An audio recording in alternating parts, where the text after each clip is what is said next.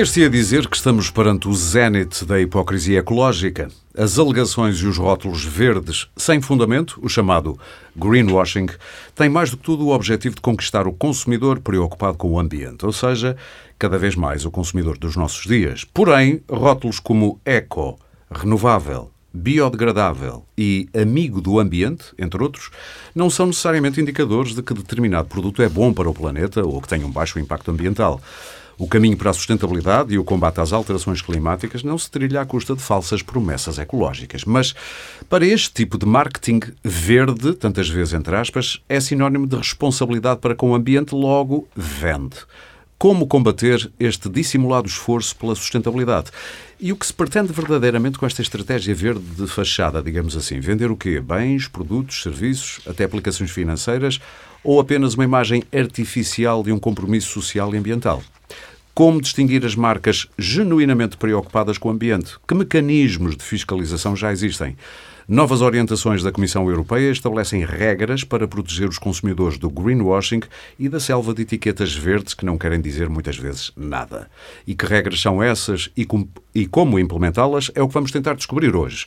Eu sou Aurélio Gomes e hoje no Pode Pensar, o podcast Ideias para Consumir da DEC Proteste, trago à discussão o fenómeno do greenwashing. E com Sofia Ribeiro, é doutoranda do programa doutoral em Alterações Climáticas, no Instituto de Ciências Sociais, também Carlos Melo Brito, que está connosco à distância a partir de Matosinhos, professor da Universidade do Porto, na Faculdade de Economia e da Porto Business School e doutorado em Marketing.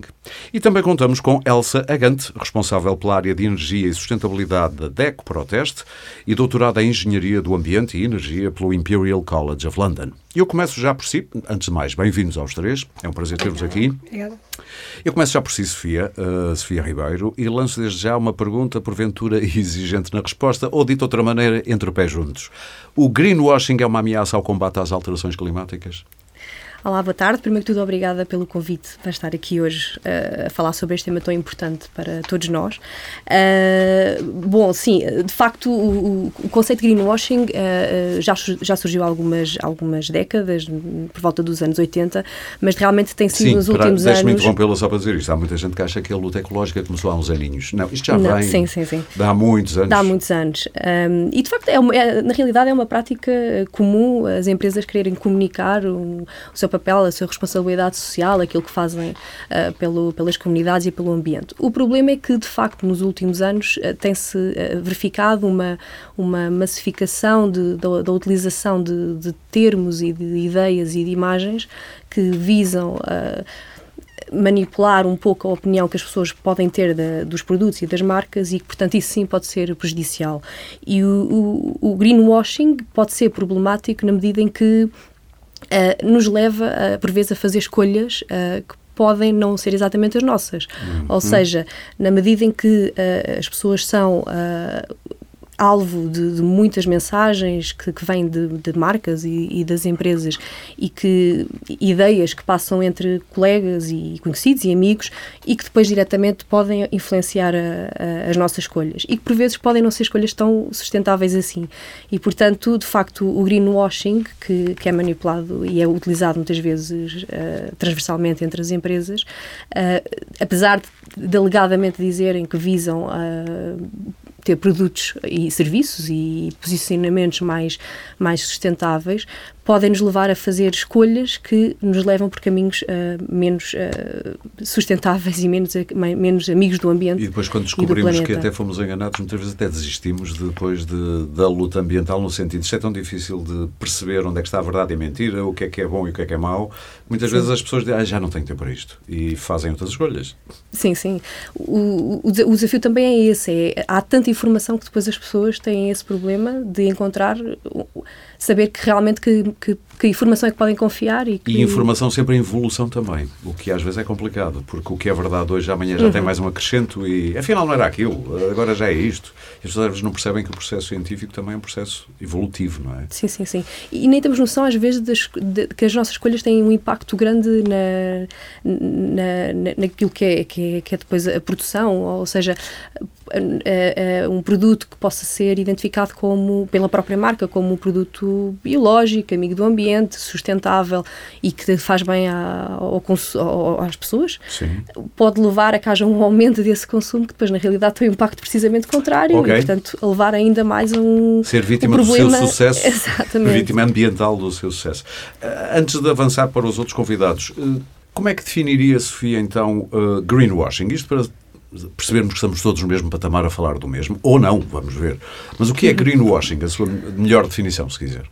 Então, o greenwashing pode ser entendido como o comportamento ou atividades que fazem as pessoas acreditar que uma empresa está a fazer mais para proteger o ambiente do que realmente está. Ou seja, é uma, uma prática que passa pelo esse tal marketing verde, uma, uma comunicação de mensagens e ideias que nem sempre podem estar alinhadas com a prática uh, de negócio e da empresa. E é sempre, para ser greenwashing, é sempre intencionalmente eh, mau ou pode ser por pura. Eh, por, ou seja, greenwashing também pode, pode se chamar greenwashing a atitudes de empresas que são apenas baseadas em, sei lá, às vezes más, más decisões, uh, apenas ignorância do assunto. Eu acho que é um, é um tema muito uh, ah, um, desafiante para as empresas, porque não, se, não acredito que haja uma intenção sempre de fazer esse greenwashing.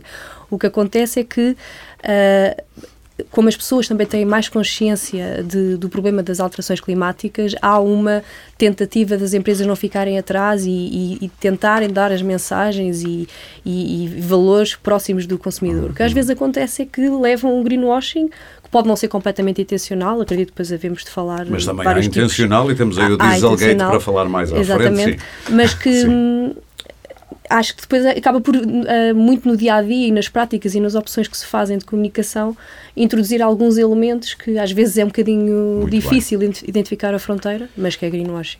Carlos, sendo uh, doutorado em marketing, portanto um especialista em marketing, eu vou fazer aqui uma, uma citação de um texto do Ricardo Navais, que é editor de sustentabilidade da DEC Proteste, que escreve o seguinte num artigo que vai sair agora na edição de junho. Se o mundo correspondesse ao maná ecológico prometido por quase todos os produtos que compramos ou pelos serviços que usamos, viveríamos numa espécie de paraíso. A combustão dos reatores dos aviões não teria qualquer efeito sobre a atmosfera, as embalagens dos alimentos não se somariam a inúmeros resíduos que já povoam o nosso mundo e o futuro dos oceanos, obviamente estaria garantido por marcas de grandes superfícies. Do ponto de vista do marketing e da corrente verde que domina, como responderia a este resumo? Reconhece este fenómeno? Bom, eh, antes de mais, muito boa tarde a todos os que nos estão a ouvir e agradeço também o convite para integrar uh, este painel e estar aqui numa boa conversa sobre greenwashing. Uh, obviamente que eu não posso deixar de concordar com a frase que o Aurélio acabou de citar. Uhum. No entanto, no entanto, também não podemos tomar a parte pelo todo. A nuvem uh, por Juno, não é? exatamente. Portanto, de facto, o greenwashing tem a ver com o marketing verde e o marketing verde tem a ver com o marketing. E se me permite, eu era capaz de só dar uma palavrinha sobre marketing em geral, Sim. porque na realidade estamos a falar de ferramentas muito poderosas, muito poderosas, que podem e devem ser bem utilizadas, mas também podem ser utilizadas indevidamente. Bom, então o que é o que é o marketing? Só para só para quem nos está a ouvir fique fique ciente daquilo que estamos a falar, porque para uhum. muita gente marketing é publicidade. Ou no limite marketing é comunicação. E aliás é interessante que o greenwashing tem muito a ver com comunicação. É a comunicação de determinadas coisas que não correspondem à realidade. Bom, uh, o marketing é muito mais do que isso. Eu diria que o marketing é um conjunto de técnicas que ajuda as empresas a vender e a criar valor. E a criar valor. E estou a pensar agora só nas empresas, depois posso estender isso a qualquer outro tipo de organização. Uh, e, e para isto, para vender e criar valor, o que é que é preciso? Três coisas essenciais. Em primeiro lugar, tem de conhecer o mercado.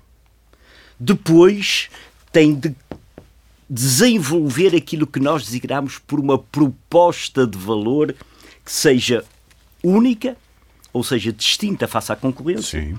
e atrativa para os consumidores. E operacionaliza isto gerindo um conjunto de aspectos que nós em marketing chamamos um mix, um mix que tem a ver com o produto, tem a ver com a comunicação, com a distribuição, com o preço, eventualmente até com a componente de serviço e por aí fora. E até com a relação depois que quer estabelecer com o consumidor. Uma coisa às vezes tão relação... emocional, não é? Exatamente. Há consumidores que, a... só, que se comportam quase como se fossem da equipa do Benfica só porque gostam daquela marca e defendem-na. Isso vê-se até, por exemplo, na, com os, os, as pessoas que gostam muito de tudo que é Apple, por exemplo. Uh, defendem aquilo quase como um, um futebolista, um fã de futebol. É, é, é uma coisa muito emocional, não é? Podemos dizer que há uma tribo Uh, em torno de certas marcas. E é interessante que a Causa Verde também pode, pode e deve criar tribos. E, e, e elas existem, e, e, portanto a, a, questão é: o, o, Martin, o Martin serve para isto. E sendo isto o propósito de Martin, nós estamos a ver que temos um conjunto de ferramentas que na realidade podem ser bem ou mal utilizadas. Porque eu, com as ferramentas que tenho, eu posso claramente influenciar percepções Uhum. atitudes e comportamentos. Deixa-me então juntar aqui dois números que também vêm no tal estudo. 56% dos consumidores na União Europeia, 56%, afirmam ter visto alegações enganosas em produtos. E 42% das alegações ambientais analisadas em sites da internet pela DEC Proteste podem ser enganosas. Isto é cerca de metade, vá. É cerca de metade e tem a ver com uma coisa que já aqui foi uh, referida e que uh, é preocupante. Tem a ver com a quebra de confiança. Vamos lá ver o seguinte: a questão ambiental uh, é aquilo que nós podemos designar um, um desafio coletivo. Não é um desafio só meu, nem só do Aurélio, nem da Elsa, nem da Sofia. É de todos.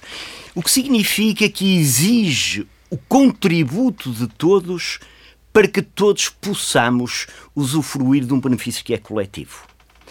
Aquilo que acontece é que o custo é individual Uhum. Todos nós temos de contribuir, mas o benefício é coletivo.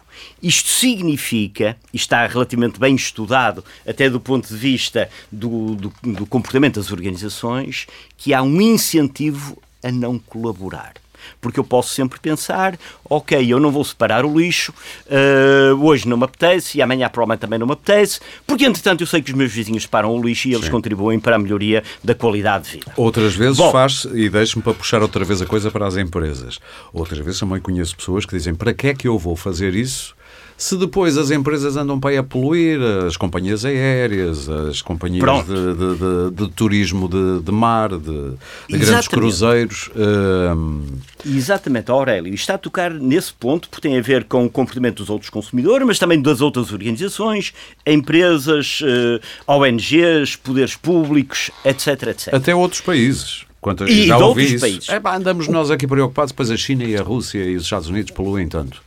O que significa que o elemento central para conseguirmos dar resposta aos desafios ambientais passa pela confiança.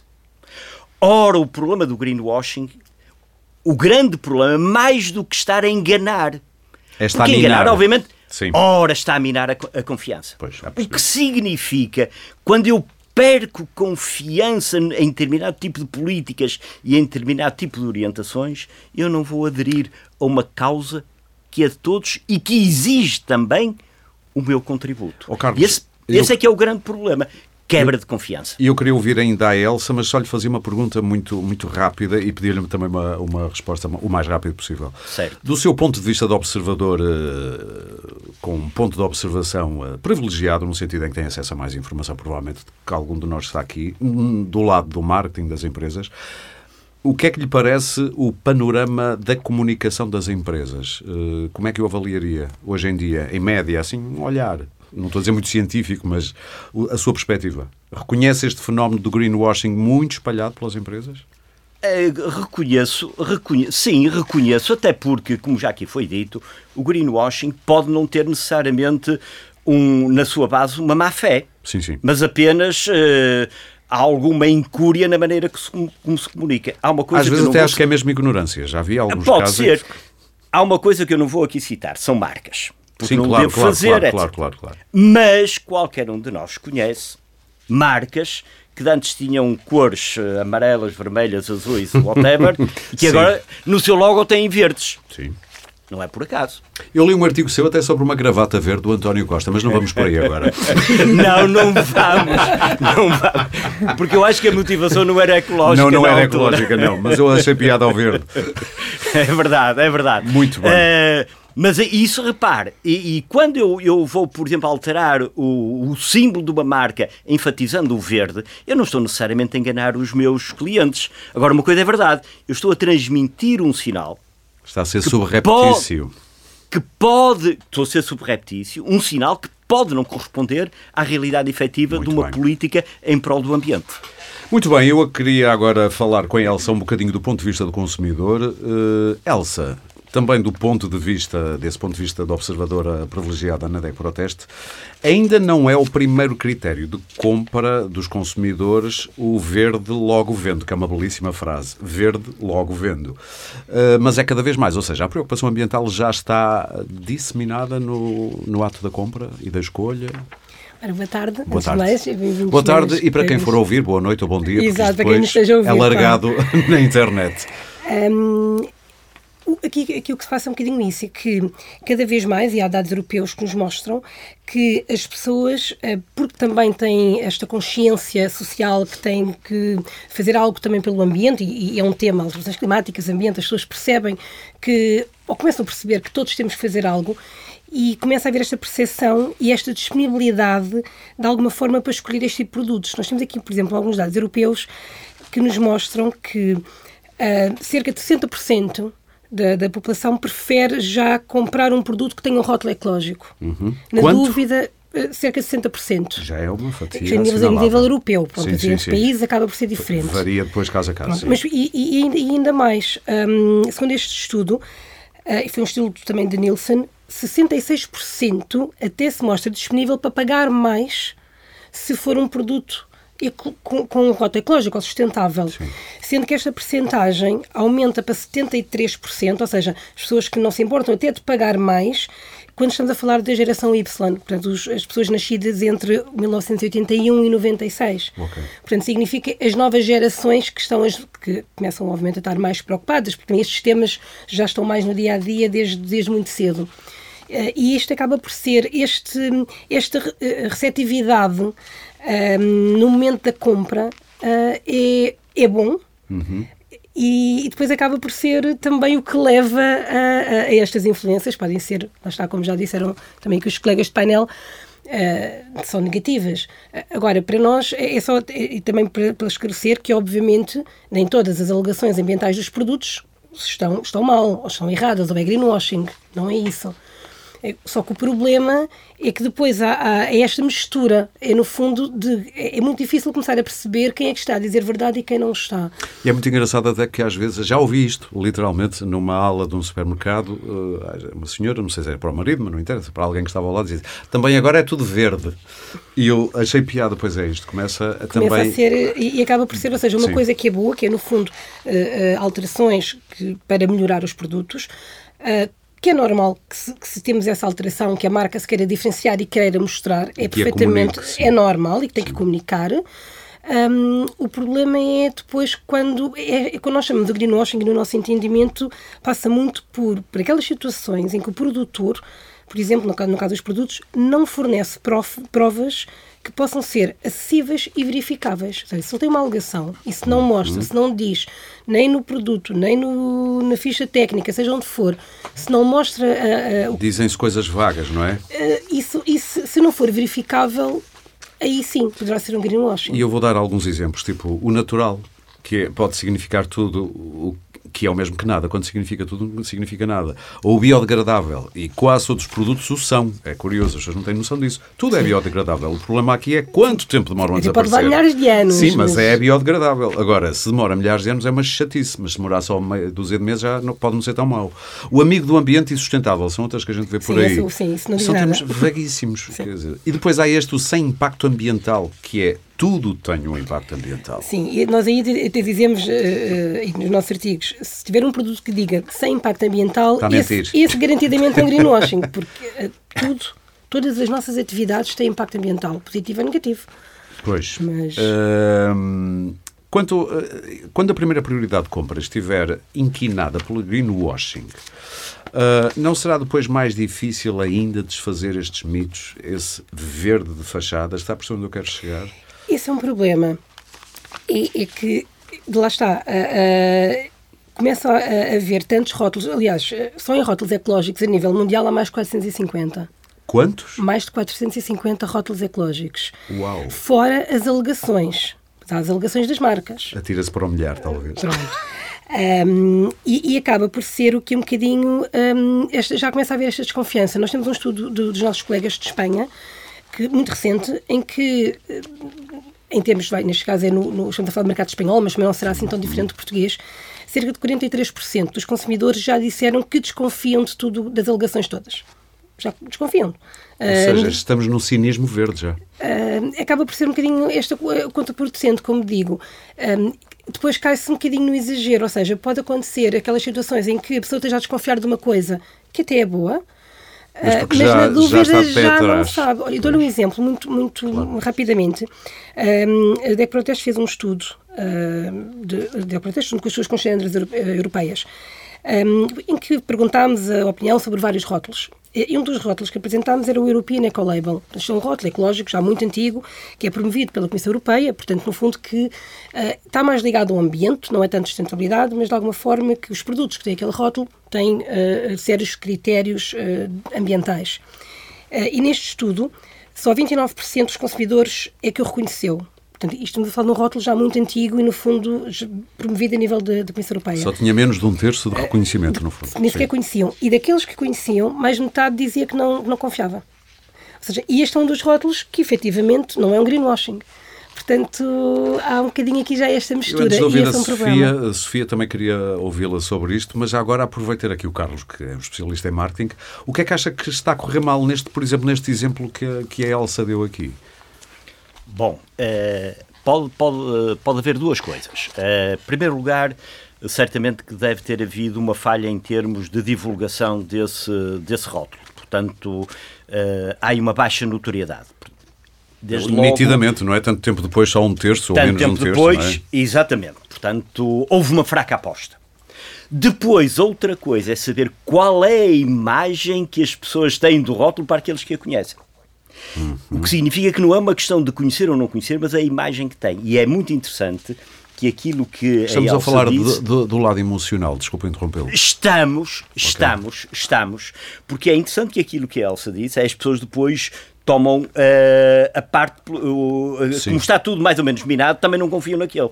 O que é, uh, estes aspectos que têm a ver com causas sociais e ambientais há dois tipos de argumentos que eu posso utilizar. Um é o argumento racional, o outro é o emocional. Uhum. E tipicamente, tipicamente, neste tipo de situações, os, os argumentos emocionais são mais fortes porque são dirigidos ao coração. Se virmos, se virmos os argumentos exemplo, racionais costumam funcionar já com gente convencida. Os Ora, emocionais, desses, não é? Desses não precisamos. Pois desses é, não precisamos. Mas Se os emocionais vi... atraem as pessoas que ainda não estão convencidas, Exato. diria eu. Se nós virmos, okay. por exemplo, campanhas uh, de prevenção rodoviária, em que eu tenho um anúncio e digo uh, por ano morrem tantas crianças quanto aquilo que leva um avião, por exemplo, uhum. isto é claramente um apelo emocional. Se eu vir, por exemplo, como uma campanha belíssima para a defesa e preservação das espécies, em que aparece a fotografia de um urso polar e diz eh, não faça com que isto seja a minha última selfie, isto é um apelo emocional. Fortíssimo. E também na área ambiental os apelos emocionais são muito fortes. Portanto, respondendo à sua questão, o que é que falta? Olha, eu acho que falta comunicação, dar a conhecer, por simplesmente, com um tom emocional para que as pessoas valorizem como devem esse rótulo. Quando anda por aí no supermercado e vê estas coisas todas, verde, amigo do ambiente, sustentável, isto e aquilo, uh, e vegan, agora tudo é vegan também. Uh, não lhe apetecia pegar nestas empresas e dar-lhes umas. Que conselhos é que lhes daria? Assim, muito rapidamente. Olha, eh, eu sou muito mau nisso, porque eu quando ando pelo supermercado eu descodifico tudo, ou pelo menos quase tudo. É cá dos meus, eu, eu também. Um... Eu leio tudo e mais alguma coisa. Eu sou um péssimo... Não, eu descodifico porque, enfim, eu em grande parte percebo o que é que está por trás e, portanto, Sim. procuro não ser não ser Ou seja, passa a vida na aula do supermercado a dizer eu não faria isto assim. Ou olha, isto está bem feito. Ou, Não, não, não. Eh, Muitas vezes está bem feito. Muito bem. Nem que seja pelo mal, é isso está bem feito, nem que seja pelo mal. Ora bem, eu não, ora bem, eh, nós em Martin estamos um bocadinho vacinados contra isso. É como aos médicos, portanto, não, não podemos pôr assim o coração logo a palpitar só porque vemos uma máquina a deitar cheiro a pão quente na zona do pão quente. Sim. Ou, ou uma luz que enfatiza os verdes na zona do, da- da- dos legumes, ou uma luz que enfatiza os vermelhos na zona da carne. Eh, Para muita se- gente acabou de entrar, obrigadíssimo por isso, a abrir uma porta que muita gente nunca tinha pensado. Ah, agora percebo porque é que cheira tão, bom, tão bem a pão na zona da, da padaria. Exatamente, percebi. exatamente. Ok. Tem, tem- é que tem lá um- uma, uma máquina para. para, para eh, É o de- marketing eh, sensorial, não é? É o marketing sensorial. Estamos Uhum. a trabalhar. ma- por isso é que eu digo que o marketing é muito poderoso. É demasiado poderoso, aliás, não só nesta área ambiental, na área comercial, na área política, por exemplo. Então e nem, devia- vamos, tem que ser- e nem vamos entrar por aí. Tem que ser muito regulamentado, como a Europa se prepara, ou já, já fez, aliás. Eh, Tem, Tem, tem, é? é, tem e é interessante, mas a Europa é interessante que não diz que é só regulamentar. A Europa também diz que há falhas de mercado, que, é, que também é interessante esse aspecto, Muito mas bem. certamente que iremos falar um pouco mais Sim, sim, adiante. sim, sim, sim. E agora para a Sofia, gostava de, como ela pensa estas coisas, eh, consequências do greenwashing. Duas possibilidades. Uma já começamos aqui a abordar, que é o cinismo verde, esta de começarmos a desconfiar tudo. Mas também há um caminho aberto para o contrário, para um radicalismo ativista, às vezes também um bocadinho, não diria acéfalo, mas quase populista na maneira como comunica. E eu quando digo populista quero dizer, propõem-se propõem às vezes soluções simplistas para problemas mais complexos que aquilo parece. Sim, esse, esse por acaso é um grande problema do, do, do greenwashing, é que há algumas eh, indicações eh, fáceis de se, de se, eh, revelar logo, como eh, já foi aqui dito, o tema das cores, a utilização de algumas imagens eh, associadas a florestas ou a animais, a, a a- aquelas, aquele típico de imagem que nós associamos como sendo amigo do ambiente e mesmo palavras usadas como o bio, o, o rural, o orgânico, portanto essa utilização é, é realmente... As imagens em publicidade de televisão, de vídeos em que agora todos os jovens estão à beira do mar ou em montanhas, E os carros andam vezes- em estradas lindíssimas à beira de um lago, já não andam quase em cidade. Sim, sim. Sim. E por vezes até produtos ou mensagens que querem comunicar que nem, nem tenham necessariamente a ver com, com esses temas de, da sustentabilidade, vamos Sim. dizer, mas que há uma, uma utilização dessas mensagens que, Um pouco como antigamente se usava a mulher. Uh, Vendia-se produtos com uma mulher assim mais ou menos bem vestida ou mal despida, não interessa, mas que às vezes não tinha nada a ver com o produto, mas só para lhe dar uma sexiness. Sim. Agora na passou-se para o ambiente. passar, é, verdade. Oh, Ah, oh, Aurélia, parte- posso, posso acrescentar uma coisa? Acho que a Sofia não se- não se só, chateia. Nada. Se, se- se a Sofia não se chatear, porque eu acho que isso é um excelente exemplo. A utilização da mulher hoje é inadmissível. Sim. Mas se recuarmos. Ainda 30 não é o anos, era- homem, o homem ainda não é ina- inadmissível. Não, não, mas eu estou convencido Sim. Que dentro de algum tempo, e pode não ser muito, um uso abusivo de argumentos em prol do ambiente também vai ser inadmissível. Muito Peço bem. desculpa, Sofia. Sim, não, fez muito claro bem. sim. Mas eh, um ponto interessante do greenwashing é precisamente quando ah, se faz uso de um, de um caso particular e se generaliza, ou seja, por vezes uma empresa ou uma marca Uhum. ah, pode estar a usar uma, pode estar a implementar uma medida e, e uma, uma redução do, da utilização do plástico num, num caso pontual, por exemplo, mas que usa essa medida para generalizar todo o seu negócio e que por vezes não é efetivamente eficaz. E também temos o caso de, ah, de, de empresas que comunicam medidas, que era o que estava a referir, que visam trabalhar no, junto às comunidades, compensar o ambiente, mas que é discutível até que ponto é que o seu impacto efetivo no ambiente é, é, é verdadeiro, Sim. qual é que é o impacto que essas medidas têm. E, portanto, esse greenwashing é problemático porque também não nos dá a certeza de que essa mudança realmente traz ah, ah, frutos para, para a proteção do planeta. E pode levar a uma radicalização. Aliás, quase tudo hoje no nosso mundo é muito radicalizado. Já quase ninguém se encontra no meio. Ou se está absolutamente Sim, contra, sim. ou se está absolutamente a favor. E às vezes eu chamo isto de populismo, que mesmo do lado bom da força, como eu costumo dizer na brincadeira, muitas vezes vemos hum, discursos que eu próprio me digo: caramba, a causa é boa, porque é que estão a usar um discurso populista para a defender? Porque eu acho só a mina. Uh, mas o greenwashing não pode contribuir para esta radicalização. Ou seja, em vez de uh, levar as pessoas a encontrarem-se aqui no meio termo, Sim, o problema destes temas é que, como também foi dito, apela muito às emoções e de facto pois. as pessoas é um tema sensível e apesar de. Uh, uh, eu diria que hoje quase tudo está nesse patamar é do verdade. tudo ultra sensível. Nós hoje uh, estamos um pouco tolerantes até se calhar é. a um meio termo, não é? Tem que ser tudo muito.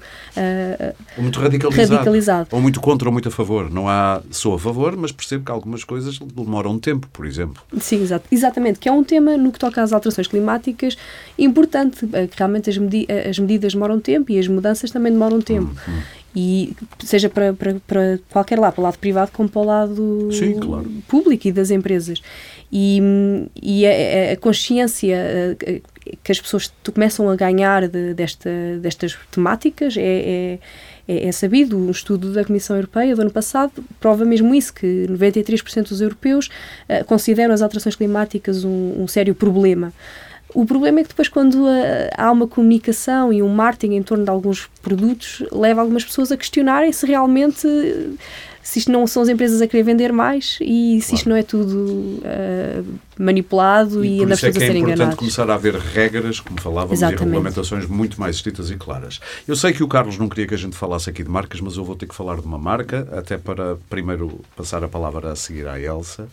Vamos lembrar o famoso Dieselgate, porque eu acho que há, é, para muita gente, está aqui um um caso quase icónico, como agora se gosta de dizer. E vou só lembrar, a Volkswagen foi acusada de ter programado a injeção eletrónica nos seus veículos a gasóleo para que emitissem menos óxido de azoto, mas apenas durante os testes a poluentes. Em situação de condução normal, as emissões de óxido de azoto pois eram quase 40 vezes superiores uh, ao que deveria ser. Uh, há um antes e depois, Elsa, uh, deste Dieselgate, e vamos falar de Dieselgate e não de Volkswagen, para não parecer que temos aqui alguma coisa contra a Volkswagen, não é a única marca a fazer coisas destas. Eu não sei se há um antes e um depois. Um, isso foi um caso uh, grave a nível mundial. Muito mediatizado. Muito mediatizado, é? muito mediatizado porque lá está, porque é, é uma marca que está em, presente em, na maioria dos países a nível mundial. Um, e também porque, e, efetivamente, aí houve um. Aliás, uh, por alguma coisa, a, a, a, marca foi condenada, portanto, uh, existiu. Mas em uh, Itália só agora é que se vai começar a pagar. E em Portugal ainda não. Eu sei. ainda, Nunca ninguém ainda, viu nada. Ainda, ainda está em, em, tribunal. Sim. Uh, mas Isto foi que há sete foi, anos? Foi, por exemplo, muito mais rápido. Houve vários países, foi, foi muito mais rápido. Foi. Mas estamos a falar de, só para situar, um, 2015, 2014, foi por aí? Foi por aí. Foi por aí, ok. Um, e depois, depois também depende da justiça de cada país, não é? Isto, claro que as coisas têm, seguem o seu caminho. Um, mas aí, efetivamente, houve um, um procedimento incorreto e, e, propositado. Sim, aí houve mesmo. É, é, é, diferente, ou seja, é diferente no sentido, é mais grave, porque efetivamente estamos, estamos a falar de um, de um, de um caso de, de, uh, de tribunal, no fundo. Sim, exatamente. Pronto, uh, que, agora, eu não sou eu jurista, não sei... mas é um caso com dolo. Certo, eu não, exatamente, mas não sei os termos Sim, uma coisa técnicos dessas, e, portanto, sim. mas não, não estou a entrar muito por aí. Mas, um, ou seja, é uma situação que também, se calhar, um bocado mais extrema. Eu acho que não podemos estar a equiparar muitos dos alguns problemas de A minha intenção é perceber o efeito que isto tem na psique das, do consumidor. Eu acho que, e, e, a maioria dos consumidores não liga uh, ou não faz a associação, por exemplo, entre esse caso e o greenwashing dos produtos okay. uh, mais habituais. Eu não sei se. Estou a perceber. Achamos, Já é outra galáxia, digamos assim. As, as pessoas não fazem essa associação uh, que foi por questões ambientais. Também estamos a falar de foi há alguns anos e as coisas mudaram muito nos últimos anos. Sim. Isto é um tema, lá está, o greenwashing, as questões ambientais são antigas, mas estes termos Acelerou são agora muito recentes. Muito. Sim, sim, sim, uh, Conhece outro caso que possa ser mais paradigmático para esta luta? É assim, há vários casos e há casos que estão a estão, estamos a tentar identificar todos os dias. Sim, uh, é o vosso trabalho. Pronto, é o nosso trabalho. Portanto, ou seja, nós, Ideia Proteste, em relação, e também em conjunto com as nossas congêneres europeias, Uh, existe, obviamente, alguma partilha de informação, até porque também lá está, muitas marcas estão a operar no mercado claro. europeu e, portanto, existe aqui um bocadinho nos grupos de trabalho, de alguma forma, tentar ver casos e, e, e ir apontando. Por exemplo, nós, o nosso objetivo, e nós vamos ter uma publicação em junho, um, em que vamos apresentar alguns exemplos, mas são apenas exemplos entre ou seja, porque depois é aquele, aquele problema, nós, é impossível Uh, andar em todo andar lado, em todo claro. lado e ver todos os produtos. Não, não, não é Vocês fazem como possível. se faz muitas vezes, eh, faz uma amostra. Sim, sim, nós vamos ao, vamos ao supermercado, Exatamente. andamos ali, andamos a ver aquelas ou muito atentos às publicidades e, portanto, de alguma forma, um, para. E depois lá está, vamos analisar, uh, ver os relatórios técnicos das empresas, ver as, as fichas dos produtos, ver os, os, sites para tentar perceber se é explicado, porque, porque lá está, nem tudo é greenwashing e nós temos que perceber o que é que claro. pode ser e o que é que pode não ser. E outro pode ser fofinho, ou seja, é um bocado verdade, um bocado. Uh, depois, há é coisas um bocadinho ali no limiar. É. Olha, é que depois, lá está, todas as, nem todas as alegações são falsas. Uh, podem não querer dizer muita coisa. Estas vagas. Dou-lhe um exemplo que não é de nenhum, nada em concreto, nem nenhum produto que nós eh, estejamos a analisar, mas um exemplo muito, muito. Por exemplo, se temos um, um, uma determinada embalagem em que uma, uma empresa, por exemplo, tinha uh, 1% de uh, plástico reciclado na embalagem e decidiu passar para 2%. E depois o que diz, pode dizer. Uh, aumentámos em 50% a incorporação de plástico reciclado. 50% é muito um mais do que de 1 grama para 2 gramas, por Ou exemplo. seja, exatamente. são pequenas... Agora, está errado? Não está. Passou de 1 para 2. Mas isto é uma alegação falsa. Sim, mas, na, mas, no oceano é uma gota. Ou seja, isto é um é exemplo, aliás, como é? digo, isto é um Sim. caso que não existiu, não, não, não estou a inventar não mesmo. interessa, mas... Mas eh, para se perceber um bocadinho estas alegações, o que é que é, uh, o que é que pode ser ou não verificado lá está, e depois tem que se verificar se houve uma entidade independente que, lá está, há determinadas alegações ou certificações. A empresa... Há um rótulo verde da DEC Protest, não é? Nós temos o rótulo, o rótulo não é um rótulo, um, um selo, digamos, um selo, um selo escolha verde. Portanto, nós no, no, selo Escolha Verde o que estamos a fazer é, como nós testamos produtos e serviços, portanto, uh, no caso dos produtos, um, estamos a ver, uh, atribuir na apenas naquelas categorias em que tal é possível, ou Sim. seja, nós fazemos aqui uma, análise do impacto ambiental dos produtos para depois tentar perceber um, em que fase ou, ou a que, de que parâmetros é que nós conseguimos atribuir ou diferenciar okay. para nas comparações que fazemos dos produtos um, aqueles que também podemos, nós chamamos de ter um eco-score, portanto, ter aqui algum score ambiental, e aqueles que são efetivamente muito bons nesta componente ambiental, atribuímos este selo escolha verde. Sendo que aqui a diferença é que nós uh, só atribuímos o selo escolha verde a produtos que também já têm boa e muito boa qualidade em termos de, de ou seja, já fazem, ou seja, sim. Ou seja, isto porque, uh, por exemplo, uh, lá está mais um exemplo completamente fictício. Temos um eletrodoméstico em que teria uh, 100% de plástico reciclado. Do ponto de vista ambiental, seria melhor do que outro que não tinha. Claro. Uh, claro, não sei, por ver. exemplo, uma varinha mágica, não interessa. Sim. Mas depois, se essa varinha mágica não, não triturava a sopa, não me interessa que seja sustentável se não cumpre a sua função. Porque depois vai para o, vai para o lixo e lá vai, vai mais plástico para o lixo. Exatamente, ou seja, tem que ser uma, uma coisa que já é testada, que já é que tem boa qualidade. Ok, então e também tem algo que é diferencia do ponto de vista ambiental. Mas esse exemplo é perfeito porque dá a uh, noção da complexidade de como chegar à melhor escolha. Por isso é que nós também só apenas em alguns produtos claro. e, e... Carlos. Só, só, força, para, força, força, só para completar aqui, eh, para, para, concordo e há um ponto importante que é, de facto, nós estamos numa transição uh, a, a, todos os níveis. É um e, processo. portanto, é um processo. E não, não, não significa que realmente todas as empresas estejam com a intenção de manipular e fazer esse greenwashing. E é bom que se fique, senão ficamos todos uns cínicos. Exato, porque nem é realmente essa a intenção, porque há, há muitos compromissos uh, a nível mundial e a nível europeu entre as empresas e os Estados e, e, e todo, muitas outras organizações da sociedade e, e, portanto, estamos todos a trabalhar para esse, para esse caminho claro. que se quer que seja mais sustentável. Portanto, Portanto, de facto, nem todas as alegações ou todas as mensagens são falsas. Algumas, obviamente, são verdadeiras. Exatamente. Eu, eu ia mesmo rapidamente acrescentar eh, é, é, é preciso também as pessoas terem consciência e cada vez mais estes temas vão estar em cima, na ordem do dia pelo seguinte. Existe o compromisso, por exemplo, Portugal e todos os países europeus, da descarbonização até 2050. Sim. Um, eh, isto só é feito também com as empresas. Portanto, também tem que existir este compromisso, existe este compromisso de várias áreas de setores, setores de atividade Vão e de empresas. Que reduzir as suas emissões. Que, porque, imagina, Portugal não reduz as suas emissões só por decreto. Só por decreto. Claro. Uh, depende de nós, consumidores, depende, obviamente, de, de, do governo, da Assembleia da República, mas depende, acima de tudo, das empresas e de quem produz, da área, de, seja de produção, seja de serviços. Sim. Portanto, e, e por isso as empresas têm esta não só obrigação, como necessidade de mudar. Portanto, é normal que depois também comecem a comunicar e de alguma forma. E até depois vão aprendendo a comunicar melhor, quero eu pensar. É o que nós esperemos. Carlos, mas eu tinha aqui uma pergunta para o Carlos, porque eu acho que isto seja, não sei, posso estar aqui a dar um passo maior que a perna, mas uh, imagino que possa ser um caso o chamado case study, o caso do tal Dieselgate, e eu não vou falar outra vez da marca porque sei que não se queria eh, misturar com marcas, e eu percebo. Uh, mas neste caso, Dieselgate, uma marca tão importante que leva um golpe de credibilidade tão uh, forte, aparentemente, pelo menos é essa a minha, a minha percepção, não sofreu por aí além, nem ao nível do reconhecimento como marca fiável. Imagino que vendas, não sei se há números, mas ela continua aí com aparentemente boa saúde. O que é que isto nos diz, na sua opinião? Bom, quer sobre é, marcas, quer sobre nós, consumidores. Uh, as marcas têm personalidade.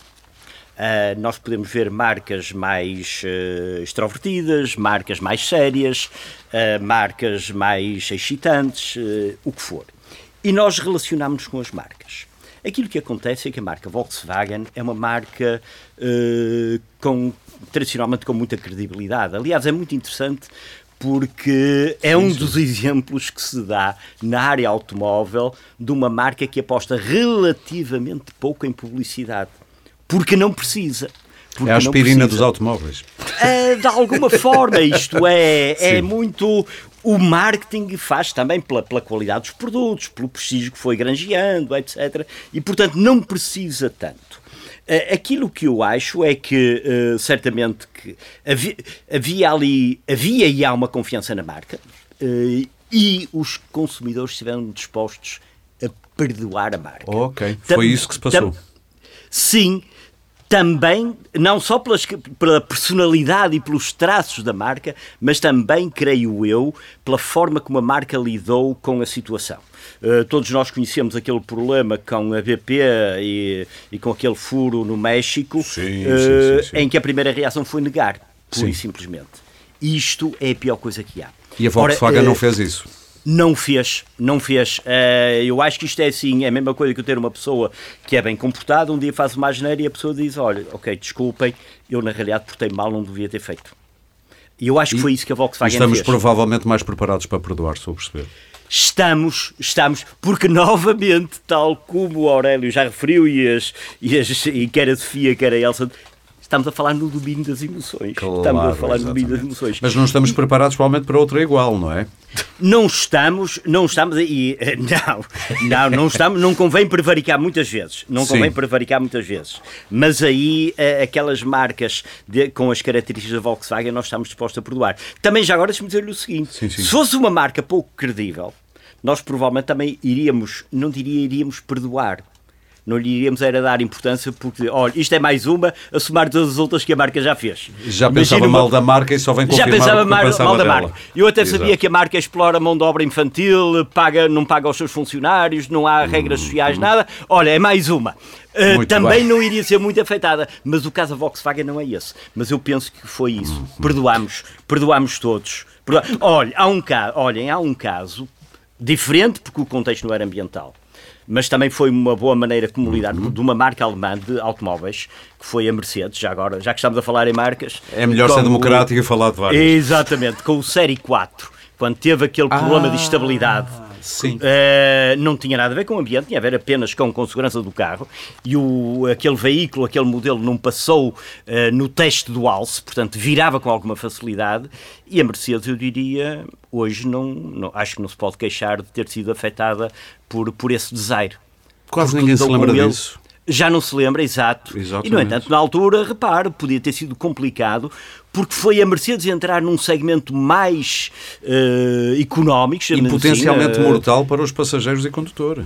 É Exatamente. o caso da Volkswagen é grave, que é o ambiente, mas aqui já estamos a falar de um lado de, de, de sobrevivência, basicamente, das pessoas. Que pode ter a ver com qualquer um de nós. Aqui dentro, poderia ir dentro do carro. E esta forma honesta, transparente de lidar com o design é muito importante. Sim. Eu queria introduzir agora um novo conceito, isto provia também da Sofia, eh, que trata destas coisas, e eu vou uh, tentar fazer uma tradução em direto é sempre algo arriscado de um paper, é assim que se diz, que co-assinou com o Sormanho. Uh, ai, lembro do. Eu sei de quem é Marques. Viriato, Viriato, exatamente. Uh, vamos lá a este exercício. There is today a clear distinction, portanto, nem vale a pena estar a dizer em inglês, vou dizer já tudo em português. Uh, há hoje em dia uma clara distinção entre comunicação de ciência e comunicação da ciência. Isto em português é menos óbvia a diferença do que em inglês, que é Science Communication and the Communication of Science. Uh, e isto como um produto de massa que é promovido hoje por diferentes uh, vá, intervenientes para manipular a opinião pública por diferentes razões. Estamos a falar do techno-washing. Tivemos até agora a falar de greenwashing. O que é o techno-washing? É trazer a ciência técnica para, lá está, nos dar aqui uma, uma esperança de que mesmo que nós não façamos uh, proteção ecológica, a ciência vai dar a ajuda que a gente precisa. Uhum, sim, este conceito... Uma espécie de utopia tecnológica... É, é, é isso, é um de otimismo... Que, de amanhãs que cantam, Sim, sim, é um otimismo excessivo de que, uh, simplificando um bocadinho a ideia que, que, que, que eu e o professor Viriato Sormenho Marques uh, cunhámos com o termo techno-washing, é precisamente essa, é a ideia utópica de que há uma, uma, a tecnologia irá sempre resolver com mais tecnologia. E, portanto, isso realmente é um problema porque leva-nos a ideia de uma desresponsabilização até de, de todas as partes de que temos que fazer alguma coisa porque há sempre uma solução uh, uh, tecnológica para resolver os nossos problemas e às uhum. vezes isso não é eficaz e, e, há muitas empresas e muitas formas de o fazer e através até de, de alguns líderes de opinião que nos passam ideias de que há sempre uma solução para, para, para, um, para um problema que nós criamos, mas que não passa por resolver. Por exemplo, esta exploração de de Marte, a, a, colonização de Marte e essas ideias de explorar recursos na Lua e trazê-los para a Terra, essas ideias que, que, basicamente não é comunicação de ciência, mas é usar a ciência como um produto para comunicar, uhum. ajuda também a desviar a atenção daquilo que são os problemas de muitas empresas, e neste caso até empresas internacionais, que acabam por. Um, querer mascarar aquilo que, que, são problemas que às vezes não conseguem ultrapassá-los. Não, é, não, não há procedimentos disciplinares, problema a ingenuidade, se quiser, mas não há tratamento disciplinar de cientistas que se prestam a este tipo de, eu não digo disciplinares, mas pelo menos de desmontagem destes discursos, muitas vezes patrocinados por interesses, Sim, não é? é há, há, o que não quer dizer que a ciência seja importante no combate às alterações climáticas. É essencial. É, é essencial, não é? Não, não quero também que pareça o contrário. Exatamente. Sim. Aliás, uma, uma boa boa forma, precisamente, de contrariar o greenwashing, como a Elsa referiu, é precisamente garantir que todas as alegações têm com base científica. Portanto, aquilo pode-se provar que realmente eh, conseguimos reduzir aquela emissão ou que há uma, uma base para, para, para sustentar aquele argumento. Uh, aqui o, a ideia é que, por vezes, uh, temos uma, uma, uma tecnologia que uh, pode estar acima de, de do, do, do, que, do que queremos fazer. Um, e muitas vezes é só ultra-otimismo que nem sequer está disponível ainda. E às vezes até são ideias que não estão comprovadas ou que não têm a possibilidade de ser aplicado numa escala generalizada ou num, curto tempo. Eh, eu lembro que há uns tempos foi apresentada uma máquina que não era muito grande, aparentemente eu vi na TV também, mas não parecia muito grande, que era de captação de, de, de dióxido de carbono da atmosfera. Mas eu pensei, mas estamos a falar à escala planetária, no, sim, sim. isto tira algum ali há, na zona. Há é? muitas, uh, muitos testes desse género e outros uh, científicos que, que, que, é isso, que a, a ciência faz assim, faz evoluindo. O problema é quando nós apropriamos dessas ideias que ainda não, não têm escala ou não têm ainda não estão ainda testados Sim. e trazemos-las como soluções já aplicadas que é muito fácil uh, resolver. Provavelmente não sabemos se não vão ficar pelo caminho. Isto leva-me a uma pergunta para a Elsa que é o, o ser verde à la carte ou seja, hum, o nosso comportamento depois deste panorama todo é muitas vezes também agora a gente só compra algumas coisas verdes ou, ou outras, outras coisas também só nos apresentam certas coisas. Eu sei que eu vou ter que dizer isto porque as nossas convidadas estão-se a rir porque ali o cartão que tem o logo do Pode Pensar uh, está aqui para cima de vocês, mas não, nada se passa. O que é que nos pode dizer sobre isto do ser verde à la carte? Para vocês é um problema até para conseguirem distinguir e dar boas indicações aos consumidores? Assim, o, que nós, o que nós tentamos é, é, é um bocadinho nesta consciencialização e educação, é, é tentar, lá está, desmontar e, e no fundo, promover ou, ou, indicar aquilo que os produtos ou serviços que sejam efetivamente melhores ou, ou, ou aqueles que, que, é, que, estão, que é apenas uma alegação. Agora, o problema muitas vezes, e este verde à la carte tam, também passa a ter e agora não só com as marcas, mas até com o consumidor.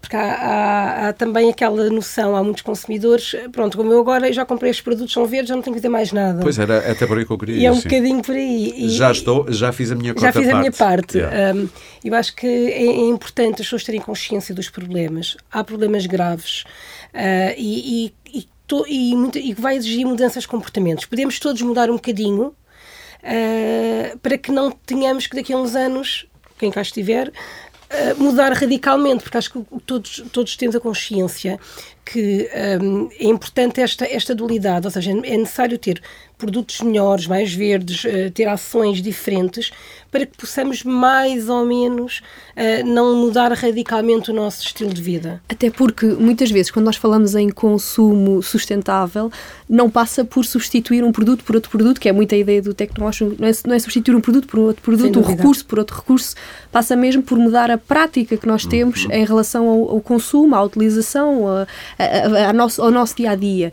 E, e por exemplo, esta diretiva uh, europeia que foi agora apresentada Ainda em março. Bem que fala disso, porque era por onde eu ia. É, é muito interessante porque ela introduz dois conceitos, conceitos essenciais, que é a reparabilidade e a durabilidade, que é muito o que a Elsa uh, estava a dizer. A reparabilidade que... tem que voltar a ser reintroduzida exatamente, na nossa vida. Exatamente. Isto não pode ser comprar a varia deita fora. Exatamente.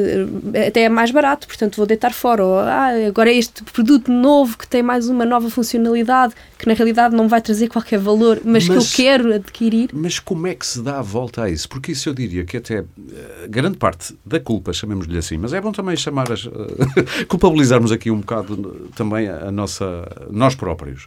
Nós, consumidores, é que nos deixamos levar também por estas coisas. Porquê é que precisamos comprar um telemóvel novo todos os anos? Só porque a marca tem um novo modelo? É, é um desafio grande, por um lado, como mudar proibir, essas práticas. Vamos proibir as marcas de lançar novos modelos ou Não, vamos mas... dizer aos consumidores só podem comprar um por ano? Mas se tivermos um uma, uma medida, uma diretiva que ah, estende o, a, a durabilidade de um produto, faz com que também os produtos tenham maior eficiência, por exemplo, maior, tenham maior qualidade e, portanto, e também... que as pessoas vão resistir pelo à menos... tentação de... Eu, eu acho eu aí só, só acrescentaria, eu acho que em, termos europeus, e nós aqui estamos a falar, todos estes conceitos não podem ser à escala nacional, nós estamos dentro da, da, da União Europeia e, portanto, temos marcas em vários mercados, não só europeu, atenção, estamos a parte do mercado mundial, mas neste caso estamos com o nível de regras europeias. Um, a Europa está aqui um bocadinho também, acho que, a trabalhar nos dois sentidos. E, e bem, por um lado, do lado dos produtos, um, existem normas, está cada vez a exigir um, produtos mais sustentáveis, seja do ponto de vista de eficiência energética, uhum. seja de, lá está, da durabilidade, ou seja, por um lado, existe esta exigência na própria certificação do produto, ou seja, os produtos, na sua uh, origem, concepção, têm que ser mais sustentáveis. E, por outro lado, eh, com esta proposta de diretiva, que não, não, não está efetiva, é uma proposta é um apenas, caminho. é um caminho, um, vai um bocadinho ao outro lado, que é o proibir estas alegações. Por exemplo, eh, uma, uma das propostas da, da, sim, sim. da, da Comissão é proibir estas, estas afirmações vagas. Tudo o que é eco e bio e amigo do ambiente desaparece. Exatamente. Um, por exemplo, uh, e, e que de alguma forma é o dois em um, porque eu acho que aqui passa um bocadinho pela consciencialização do consumidor, mas acho que, acima de tudo, vai ter que passar muito também pela mudança de práticas das próprias empresas. Eu ia perguntar, então, uh, à pessoa que está aqui connosco, que percebe de marketing, é o Carlos, acha que os marketeers e o mercado, no fundo, vão contestar estas posições da União Europeia? Bom, Quando perceberem que não podem usar palavras como eco ou amigo do ambiente, coisas assim do estilo. É, é, essa, essa é de facto uma, uma questão absolutamente crucial, porque neste, nesta, nesta proposta diretiva que estamos a falar, são apontadas duas causas para estes problemas que, que estamos a referir, uh, nomeadamente questões de informação incorreta, da questão do, dos serviços, dos produtos uh, pouco amigos do ambiente, etc. Quais são essas duas causas? Em primeiro lugar, falhas de mercado. E em segundo, falhas ao nível do quadro regulamentar. Ora, aquilo que me está a colocar tem exatamente a ver com o mercado. E o mercado não são apenas as empresas, somos nós. Há pouco estávamos a falar dos telemóveis e se eu tinha necessidade de trocar de telemóvel todo, todos os anos. Vamos pegar até noutro exemplo. Uh, vamos pegar numa, numa, numa torradeira.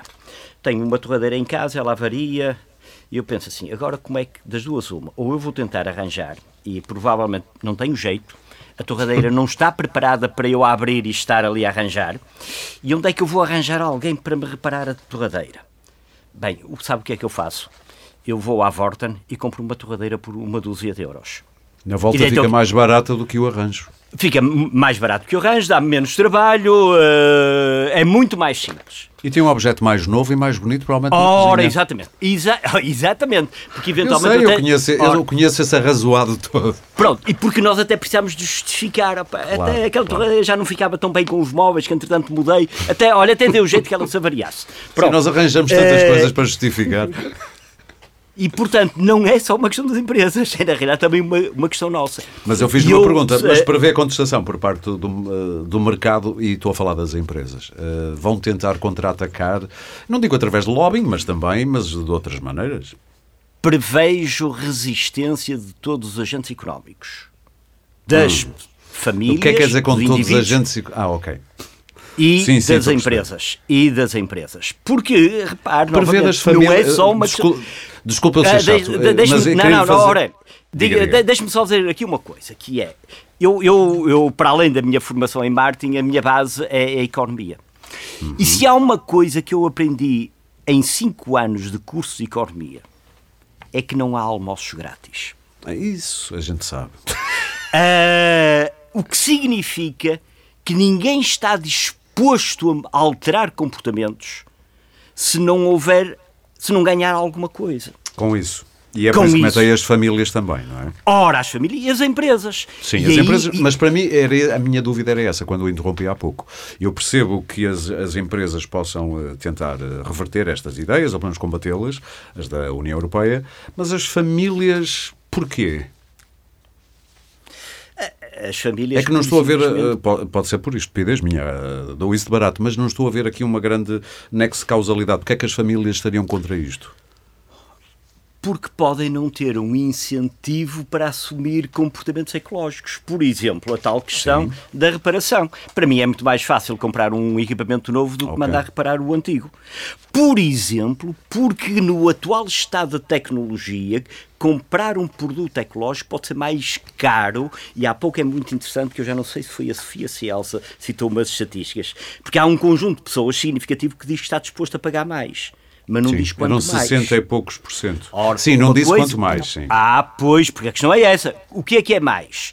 É mais 1% ou mais 10 ou 15 ou 20%? E aí as pessoas. Isso aí pode não haver incentivos. Isto acontece o numa fase fruta... inicial de sim. uma tecnologia, ela é sempre mais cara. E, o portanto, exemplo pode... da fruta biológica já serve para tirarmos conclusões? É porque a fruta biológica era tida como mais cara, mas tem sido um sucesso, porque ela entrou nos supermercados e já não saiu. É verdade, é verdade, é verdade, mas é, e é muito interessante eh, esse aspecto, porque a fruta biológica não é só, ela não faz só bem ao ambiente é que também tem um sabor melhor. Ah, estou a perceber onde é que. E, e ainda tem Eu não estou a dizer que esta é a sim, causa. Sim, sim. Mas, mas é, é, é, a vantagem de termos aqui um, uma pessoa que percebe de marketing. É, sim, estou a perceber. É, é por, até, até há aquela. Já agora que estamos a falar até em comunidades de consumidores, há aquela franja, enfim, que gosta da fruta feia. A fruta feia é aquela fruta que sabe efetivamente sim. alguma coisa. E que, e que não, não, é. E que não é e que não tem químicos e não teve esses tratamentos Mesmo todos. que isso possa não ser verdade, mas isso não interessa. Mas é assim que Mas isso, ora, exato. Ou melhor, no final interessa. Mas no curto prazo. Uh, Sim, mas há, há questões até sobre os chamados fertilizantes naturais, também há alguns que não são tão bons para a saúde como isso, mas isso era outra conversa. Oh, mas isso tem a ver com uma coisa que também já aqui foi dito. Não há nada que seja que não tenha impacto Perfeito, não é? A começar por nós os quatro que estamos aqui a falar. Ora bem e a acabar nos 7,5 mil milhões de pessoas por esse mundo fora. Sim, Nós, a, caminho, a caminho dos 8 mil milhões, não é? Pá, portanto, dizer que a viagem de avião não tem impacto no, no, no, no, ambiente, o hambúrguer não tem impacto no ambiente, ou outra coisa qualquer não tem impacto no ambiente, de facto, é, é, é, Muito bem. é, é, é, é digamos, é claramente uma afirmação uh, errada. Porque nós somos os primeiros a ter impacto no ambiente.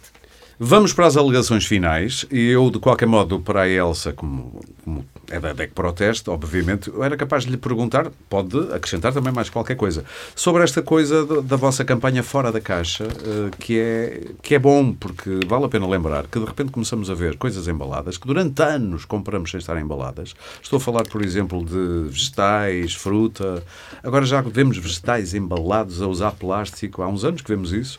E há uma campanha da DECO para lutar contra isso, da DECO Proteste. Sim, portanto, nós, nós lançámos uma campanha em que identificámos um, alguns exemplos. Uh, tivemos a cuidado de, de, identificar bons e maus exemplos de, da mesma marca até, porque isso é uma coisa que muitas vezes até é estranho, que a mesma marca vende o, produtos similares, uh, um sem embalagem em excesso, o outro com excesso de embalagem, portanto, e, e obviamente depois também questionámos uh, um bocadinho as marcas, e neste momento uh, também tivemos as Conseguem ter boas façam... respostas para coisa de, coisas dessas, ou qual é a sensação com que ficam?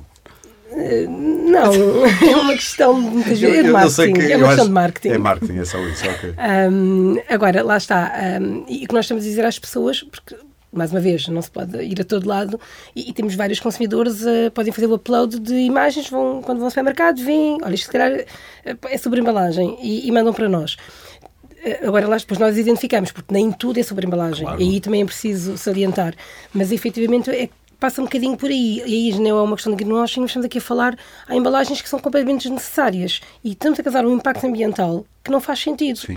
Já temos o do produto, como há bocadinho dizia o Carlos muito bem, nada é inócuo. Claro.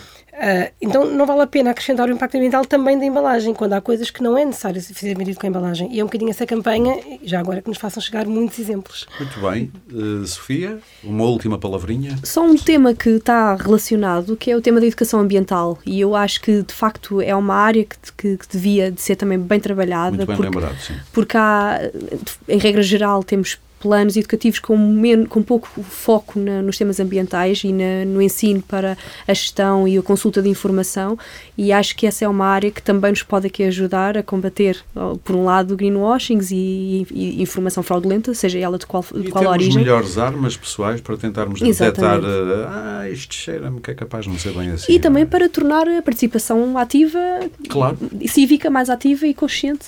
Exatamente. Carlos, alguma coisa que eu não tenha perguntado? Deve haver imensas, mas que gostasse de uma, abordar. Uma, apenas uma dica final. Sim. Eu uh, creio que vamos ter de estar preparados para alterar o nosso estilo de vida. Porque... E de uma forma mais dramática e radical do que o que julgamos? Uh, sim, sim, mais do que aquilo que julgamos. Eu não vou pôr dramática e radical, mas vamos pôr mais. mais. Isto é eu susto drama. É vou só dar um exemplo. Todos nós temos automóvel, pelo menos um. Uhum. O automóvel é uma coisa que anda, é utilizado 10% do tempo. Provavelmente tem 5 lugares e anda com uma pessoa. Uhum.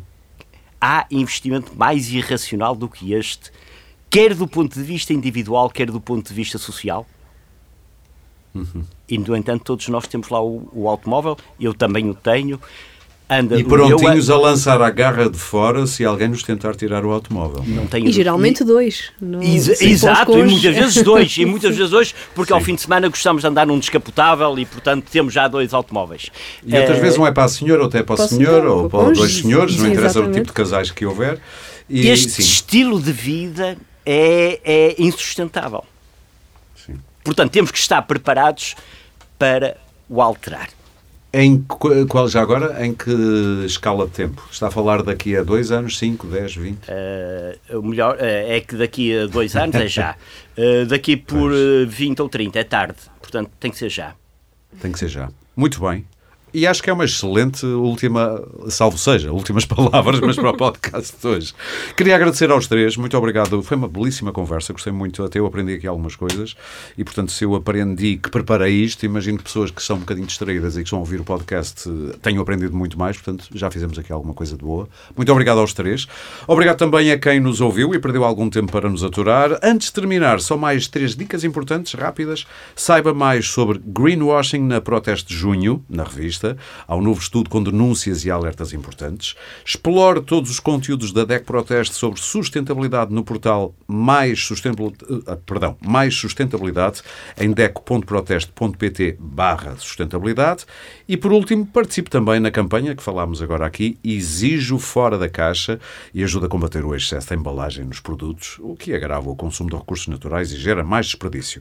E saiba mais sobre isto tudo em deco.proteste.pt barra sustentabilidade barra exijo traço fora traço da traço caixa. Ou seja, não esteja a decorar isto tudo, vá a deco.proteste.pt barra sustentabilidade e procure exijo fora da caixa. Tanto do que pode mudar no, no, no, nosso mundo começa no que, antes de mais, muda em nós. De resto, já sabe, pode subscrever e seguir este podcast em Spotify, Apple Podcasts, Google Podcasts, SoundCloud ou então qualquer plataforma de podcast que utilize no seu telemóvel ou computador e pode também ouvi-lo no site da DECO, é, da DECO Proteste, em deco.proteste.pt.